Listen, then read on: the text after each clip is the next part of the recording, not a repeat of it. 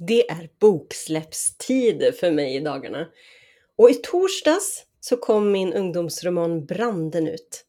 Och vad passar då bättre än att svara på lite frågor om hur det egentligen känns att släppa en bok? Så det tänkte jag göra det i det här avsnittet. Hej och varmt välkommen till Skrivcoachens podcast. Jag heter Hanna Landahl och det är jag som är skrivcoachen. Men jag hjälper inte bara andra att nå sina skrivdrömmar. Jag är också författare själv och jag har skrivit hela tio böcker för barn, unga och vuxna. Och det här, det är podden för dig som skriver berättelser.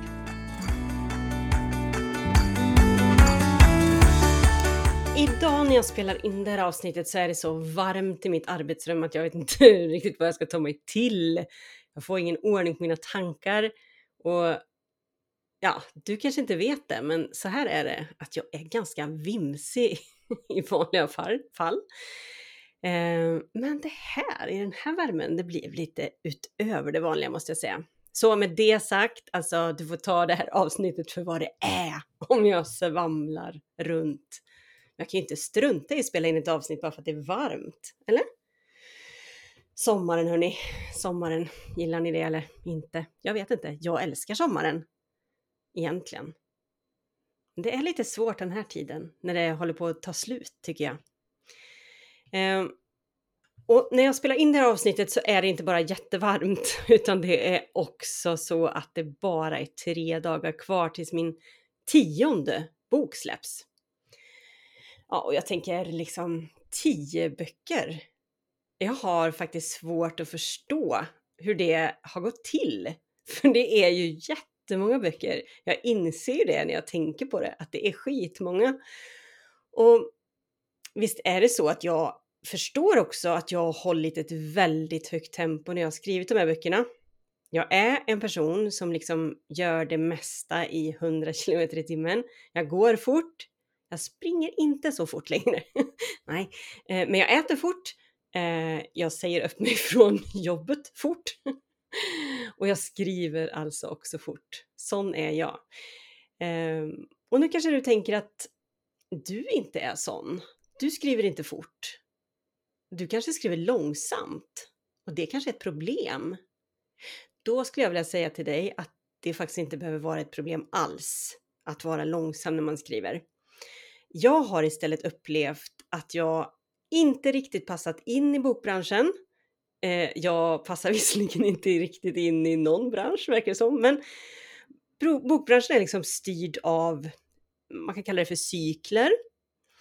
Eh, och de, de här cyklerna är liksom uppställda av bokhandlarna kan man säga och de stora bokhandelskedjorna, alltså de fysiska butikerna som Akademibokhandeln eller Ugglan. Och de här kedjorna, de delar upp året i olika boksäsonger kan man säga. Och vad som ska ges ut under en viss säsong bestäms jätte, jätte, jättelångt i förväg. Och det passar kanske inte jättebra för någon som skriver fort att få veta att boken visserligen kommer att komma ut, det säger förlaget, men det kommer dröja ett och ett halvt år från att den är klar. Um, och när det är liksom ett och ett halvt, det där ett och ett halvt året har gått, då har den där personen, alltså jag, som skriver sådär jättefort, kanske hunnit skriva två böcker till. Och vad ska förlaget göra med de böckerna? Så det kan faktiskt sluta med att förlaget säger nej du Hanna, eller den där personen som skriver fort. Den där boken har vi nog inte plats för i vår utgivning. Du skriver för fort ja, vart vill jag komma med det här då? Jo, men jag vill bara säga att om du, är, om du inte är som jag, om du inte skriver många böcker fort, eh, så behöver det inte vara en nackdel. Det var bara det jag ville säga om det. Hur som helst, när det här avsnittet kommer ut, då har ju då min ungdomsroman Branden alltså varit ute bland läsarna i några få dagar. Den är alltså jätte inte jättefärsk där ute. Och jag tänkte idag prata lite om hur det känns att få släppa en bok. Och jag tänkte utgå från några av de frågor som jag brukar få om det här ämnet helt enkelt. Jag tror att jag har fem frågor som jag ska svara på. Ja, det är vad jag har. Fem frågor. om att släppa en bok. Den första frågan. Du som har släppt så många böcker, alltså jag, som har släppt tio böcker nu, eh, du är väl ändå jätterik nu? Ja, jag får faktiskt den frågan ibland på, på, allvar. Du måste ju vara rik, du som har släppt så många böcker. Men svaret på den frågan, om jag är en rik person när det gäller pengar, är ett nej med stort utropstecken. Um, och om jag vill säga det här till dig, om du ser författandet som en väg till att få många nollor på bankkontot, då kommer du med största sannolikhet bli ganska besviken. Därför att de allra flesta av oss som skriver böcker får på sin höjd några, några, ska jag säga, några 10 000 kronor. Jag vågar inte säga exakt för det skiljer sig och det är också så här, du vet, ni vet, ja, lite hemliga saker, men några 10 000 kronor per bok kanske man får. Och du fattar ju själv, trots att jag är en sån där snabbskrivare så kan jag ju inte försörja mig på några 10 000 kronor om året.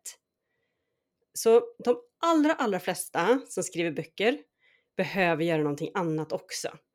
Eh, kanske kan det vara ett heltidsjobb vid sidan av skrivandet. Kanske kan det vara som jag gör, att hjälpa andra som skriver. Eh, en annan viktig inkomstkälla för författare är ju att göra författarbesök. Och det har jag fått göra, eller jag har inte fått börja, jag har inte fått göra det så mycket än, men jag har väldigt många inbokade nu eh, framöver. Det har varit lite stiltje nu under coronatiden på den fronten. Men bibliotek och skolor tar emot författare, så det är också en viktig inkomstkälla för, för författare. Eh, men Camilla Läckberg då kanske du tänker? Hon är väl ändå rik? Ja, det tror jag ju att hon är. Det verkar ju gå ganska bra för henne rent ekonomiskt och försäljningsmässigt. Eh, men eh, hon har ju gjort någonting som egentligen är mycket svårare än att skriva en bok. Hon har ju lyckats nå ut till de där stora läsgrupperna. Alltså hon är ju riktigt, riktigt duktig på att göra det. Och det är därför som hon tjänar mycket pengar på sina böcker. Men det finns inte må många som Camilla Läckberg. Så om du vill tjäna mycket pengar, då vill jag verkligen råda dig att satsa på någonting annat än att skriva böcker. Jag tror nämligen att det finns enklare sätt att tjäna pengar på, även om jag inte riktigt kan säga vad. Men jag är helt säker på det. Det finns många som, fler personer som har blivit rika på andra saker än på att skriva böcker.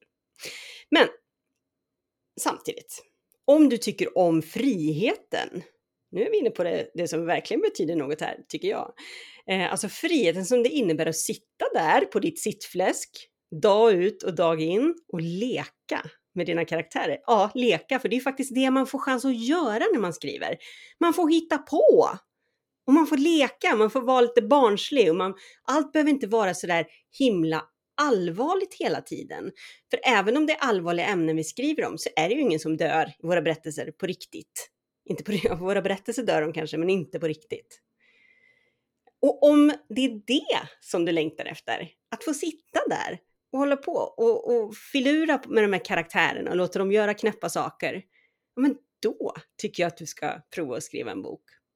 Men det viktiga här, det är att du tycker om att göra det. Att du tycker om själva skrivandet. Att du gillar att sitta där, att du gillar att tänka dina tankar och vara ensam med dig själv och dina skapade världar. För det är ju liksom det du kommer få göra i många timmar för att du till slut ska bli klar med den där boken. Mm, Okej, okay. fråga två. Du som är utgiven på traditionella förlag, får du hjälp med marknadsföring av böckerna? Mm. Svaret på den här frågan är egentligen både ja och nej. Alltså jag får ju hjälp. Jag har fått hjälp med marknadsföring av mina förlag. Men jag måste också säga att det skiljer sig ganska mycket åt mellan olika förlag. Hur mycket resurser de har att lägga på marknadsföring. Och ofta handlar det om eh, att de kan hjälpa till med att också publicera inlägg i sociala medier till exempel. Så mycket annonser och sådär handlar det faktiskt inte om längre tror jag. Ehm, det var säkert mer så tidigare. Ehm, men ibland har jag fått mycket hjälp med marknadsföring och för vissa böcker har jag inte fått så mycket hjälp med marknadsföring. Och eh, man måste ju göra mycket själv som författare om man ska ha en chans att nå ut. Och det tror jag är en sak som har förändrats eh, liksom, ja, de senaste 10-15 åren. Eh, att tidigare så kunde man kanske räkna med mer hjälp, mer genomslag eh, av det förlagen gör än vad man kan göra idag. Och det handlar ju kanske inte så mycket om vad förlagen gör eller att de gör mindre, utan jag tänker att det också handlar om vilket utrymme som böcker får på kultursidor till exempel.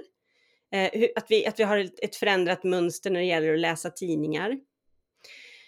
Eh, att det inte finns så mycket utrymme för böcker och kultur eh, i det forumet och då handlar det kanske mer om att nå ut. Och det har jag upplevt en, en stor förändring under de här åren som jag har varit författare, att det handlar väldigt mycket om att eh, nå ut i sociala medier helt enkelt. Och har man en möjlighet att göra det, då har man, eh, då har man en chans att faktiskt nå ut. Men, men det, det är svårt för förlaget att hjälpa en med. Det är nog någonting som man själv kanske behöver jobba med. Ja, eh, och en sak som jag skulle vilja tipsa om, om det är någon där ute som faktiskt har gett ut en bok, eh, någonting som har funkat väl för mig, det är ju lokala medier. Att vända sig till lokala medier eh, och tipsa om, om eh, sina böcker. För och framförallt kanske om man bor i mindre städer eller på landsbygden. Eh, det finns ju inte jättemånga att skriva om som ger ut böcker där, så konkurrensen är inte så stor. Eh, dessutom tycker folk ofta att det är roligt att läsa om. Så därför så är min upplevelse att de lokala medierna är jättesnabba med att fånga upp eh, och, intervjua och sådär. Både, man kan höra av sig både till tidningar men också till lokalradio. Har jag fått vara med flera gånger i livesändningar och allt möjligt. mm.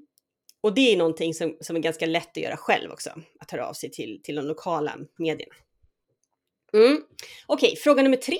Vad är det roligaste med att släppa en bok?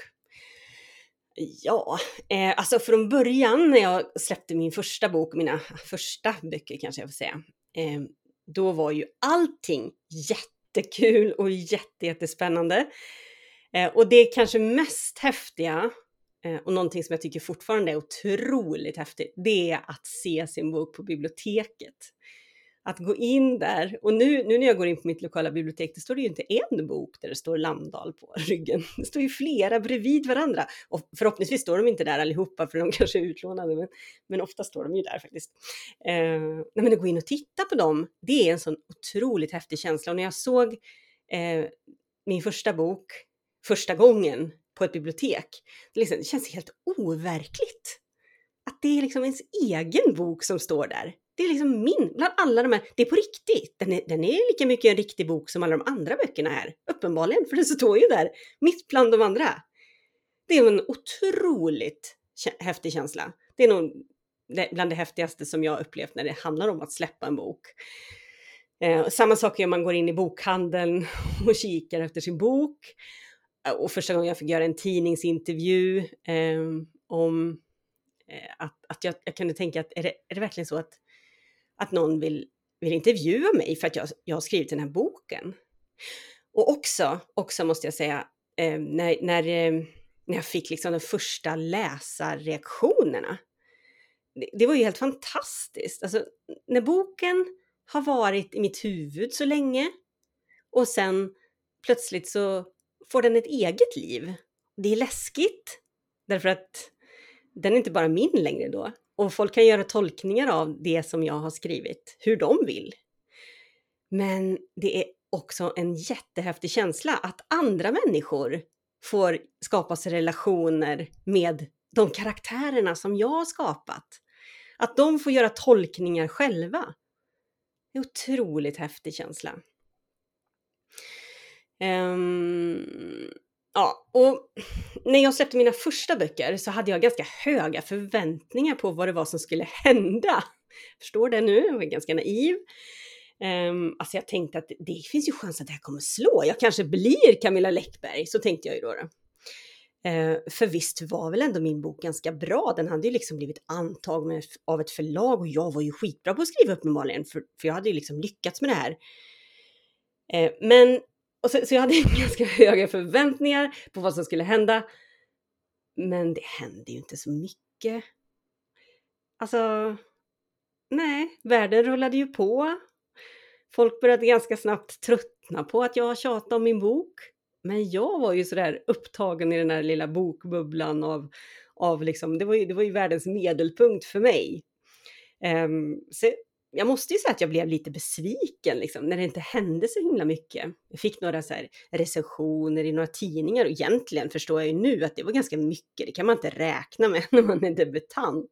Men trots det så, så kände jag mig faktiskt lite besviken. Att det liksom, nej, det hände inte så himla mycket.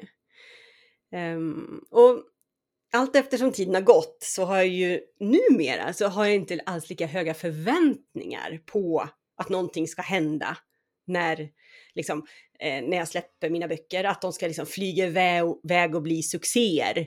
För jag inser ju att chansen att det ska hända är väldigt liten. Men jag har fortfarande har jag ju någon form av förväntan inför varje boksläpp. Och mm, det handlar ju, fast numera handlar det liksom inte om att jag tror, jag förväntar mig att jag, det ska hända, utan jag, numera så handlar det om att jag kan hoppas lite på att kanske händer det. Det är lite som en trisslott. Kanske kommer den här boken handla, hamna hos helt rätt personer som tycker om den och som berättar för sina vänner som i sin tur tycker om den och berättar för sina vänner. För så tror jag att liksom böcker blir stora och lästa. Att de blir snackisar. Och någonstans hoppas jag ju fortfarande på att mina böcker ska bli det. Men jag ser det mer som en lott än som någonting som jag förväntar mig ska hända. Och fortfarande, som jag sa, så är jag väldigt förtjust i att gå och hälsa på mina böcker där de finns, i bokhandeln eller på biblioteket. Och när jag står där och bläddrar i böckerna så blir jag ibland så ofantligt stolt. Och jag vill ju egentligen bara ropa till alla andra där inne, titta! Den här boken har jag skrivit, alltså jag har skrivit den här, fattar du? Men eh, jag gör inte det faktiskt, nej. jag hälsar på, ja det gör jag, men jag trakasserar faktiskt inte människor på bibblan eller på, i bokhandeln. Som tur är. Okej, fråga fyra. Har du alltid velat bli författare? Svaret på den frågan är ett solklart nej. Alltså, jag hade faktiskt inte ens någon tanke på att det var någonting som jag kunde bli eh, förrän jag kanske var 35 år. Jag hade fak faktiskt på allvar, och jag är helt, eh, talar helt sanning nu, jag hade på allvar aldrig funderat över att det var någonting som jag kunde göra. Eller på att jag skulle försöka. Det är liksom ganska lätt att tro att alla som lyckas bli författare har velat bli det i hela sina liv. För vi hör ofta om de berättelserna. Hon var en sån där som alltid hittade på historier och fantiserade och, och hon har minsann läst böcker och, och, och, haft förebilder sen hon var ett litet barn. Men ja, visst, jag har läst böcker har gjort, men att jag skulle kunna skriva de där böckerna, det trodde jag liksom, hade jag inte en tanke på. men det kunde jag. Och jag vet också att det är många andra som har, liksom har kommit på det här sent i livet. Och jag tänker så här.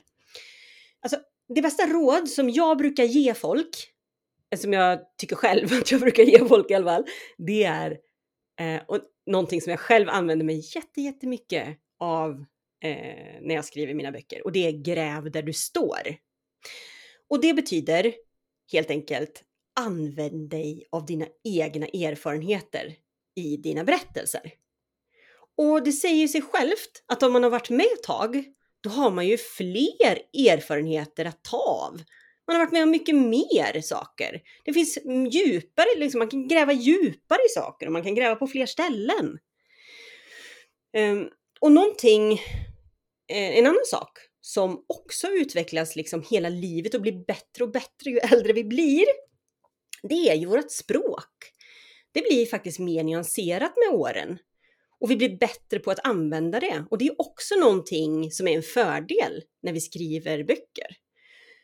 Eh, och jag måste säga att jag märker att mitt språk har blivit mycket, mycket bättre. Det är mycket, mycket bättre och mer nyanserat idag när jag var 20. Eh, och ett, ens, liksom, det kanske är svårt att, att så här, ja, få det svart på vitt, men en sak som, som eh, jag brukar göra är att jag, jag har alltid eh, brukat göra högskoleprovets sån här orddel. Eh, och jag vet att jag när jag här, pluggade, när jag var kanske 25, brukar jag och min eh, nuvarande man sitta och göra det. Det hade varit, då kom ju idén eller vad det nu var någonstans.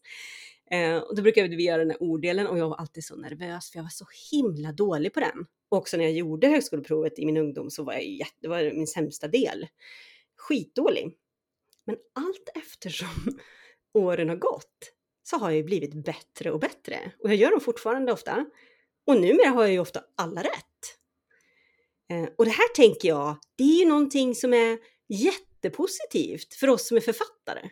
Att vi blir inte sämre med åren på språk, vi blir bättre. Mm. Och fråga nummer fem då, den sista frågan. Hur orkar du skriva klart dina böcker? Mm. Det här är ju en fråga som jag vet att många brottas med. För det tar ju en evinnerlig tid att skriva alla de där orden så att det faktiskt blir en hel berättelse, en hel bok till slut. Och jag skulle verkligen ljuga om jag sa att det alltid är enkelt för mig att skriva klart. Eller att skriva ens, men att skriva klart. Det är ju inte det. Eh, och jag brukar vanligtvis, alltså så här ser min skrivprocess ut lite grann.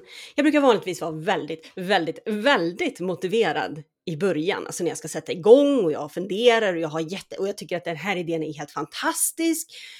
Ja, eh, jag har bara allt i mitt huvud, kanske har jag skrivit ner lite grann, men jag har fått ihop det till en jättesmart grej liksom och jag har det i mitt huvud och jag ska just sätta fart och jag börjar sätta fart och det går bra. Och liksom mitt självförtroende är på topp, för jag har ju ännu inte stött på några problem. Jag är full av inspiration i den här fasen, verkligen. Eh, det är ju bara det att det fortsätter ju inte hela tiden så. För det, sen händer det någonting.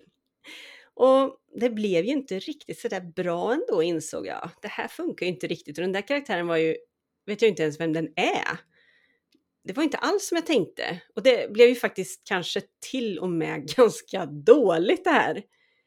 Och ibland tänker jag då att, eller genom åren i alla fall, har jag tänkt att jag borde kanske satsa på den där andra bokidén som jag också har där istället, för den är säkert mycket bättre. Ja, så tänker jag. Ibland. men, och här är ett stort fett men. Jag gör inte det.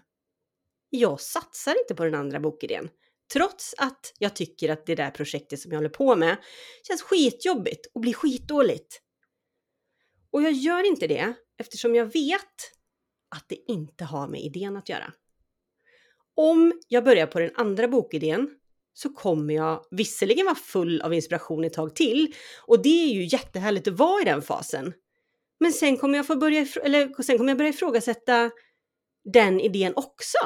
Och jag kommer tycka att den är dålig och jag kommer tänka att den inte kommer hålla. Och numera vet jag att det, här, det är så här. Det är så här det är att skriva. Det är därför ganska lätt för mig nu för tiden att slå bort de där tankarna på att liksom lägga ner ett skrivprojekt som jag håller på med och kommit en bit in i. Eftersom jag tycker att det känns jobbigt och lite tråkigt och lite läskigt. Och istället börja på ett helt nytt och fräscht och roligt projekt. Och numera så vet jag liksom att självtvivlet som jag känner är en del av själva skrivprocessen. Jag kan inte fly ifrån det. Inte om jag vill skriva klart mina böcker. Och det vill jag ju. Så istället så måste jag jobba mig igenom de här perioderna när det känns så himla trögt och jobbigt och som att det är otroligt dåligt det jag skriver. Så jag måste leta djupt inuti mig själv efter den där övertygelsen som jag numera vet finns där någonstans. Och sen så sätter jag mig och skriver på det där gamla tråkiga projektet trots att jag tycker att det jag skriver blir dåligt och trots att jag mycket hellre vill testa den där andra idén istället. Och jag gör inte så här en dag, utan gör det dag efter dag efter dag. Och det som alltid hittills har hänt för mig när jag sitter där, även fast det känns trögt, det är att efter ett tag så inser jag, ah, det kanske inte blir så dumt ändå. Kanske blir det till och med ganska bra. ja, numera vet jag att det är så här. Det här är skrivprocessen. Den ser ut så här, åtminstone min skrivprocess. Vissa dagar känns manuset uruselt. Andra dagar så känns det faktiskt riktigt bra. Och jag vet att om jag bara orkar ta mig igenom de där lite tuffare perioderna så kommer det att kännas lättare och roligare igen. Och jag kommer börja längta till tangenterna igen. Och jag vet också att om jag inte sätter mig där och skriver trots att det känns tungt, då kommer det ju inte att bli någon bok. Så är det. Och jag vill ju väldigt gärna att det ska bli en bok. Så därför så kavlar jag upp ärmarna och fortsätter en dag till och en dag till, ända tills jag är klar. Stort tack för att du har lyssnat på det här avsnittet av Skrivcoachens podcast. Jag är så himla glad att du är här och lyssnar. Eh, och skulle det vara så att du också en dag skulle vilja gå in på ditt lokala bibliotek och faktiskt hitta ditt namn på en av de där bokryggarna. Men har du kanske svårt att ta dig över den där tröskeln och faktiskt komma igång och börja skriva? Ja, men i så fall så tycker jag att du ska anmäla dig till min gratis minikurs Kom igång och börja skriv som går av stapeln den 23 till 25 augusti. Jag kommer lägga en länk till anmälan i anteckningarna till det här avsnittet. Välkommen att anmäla dig!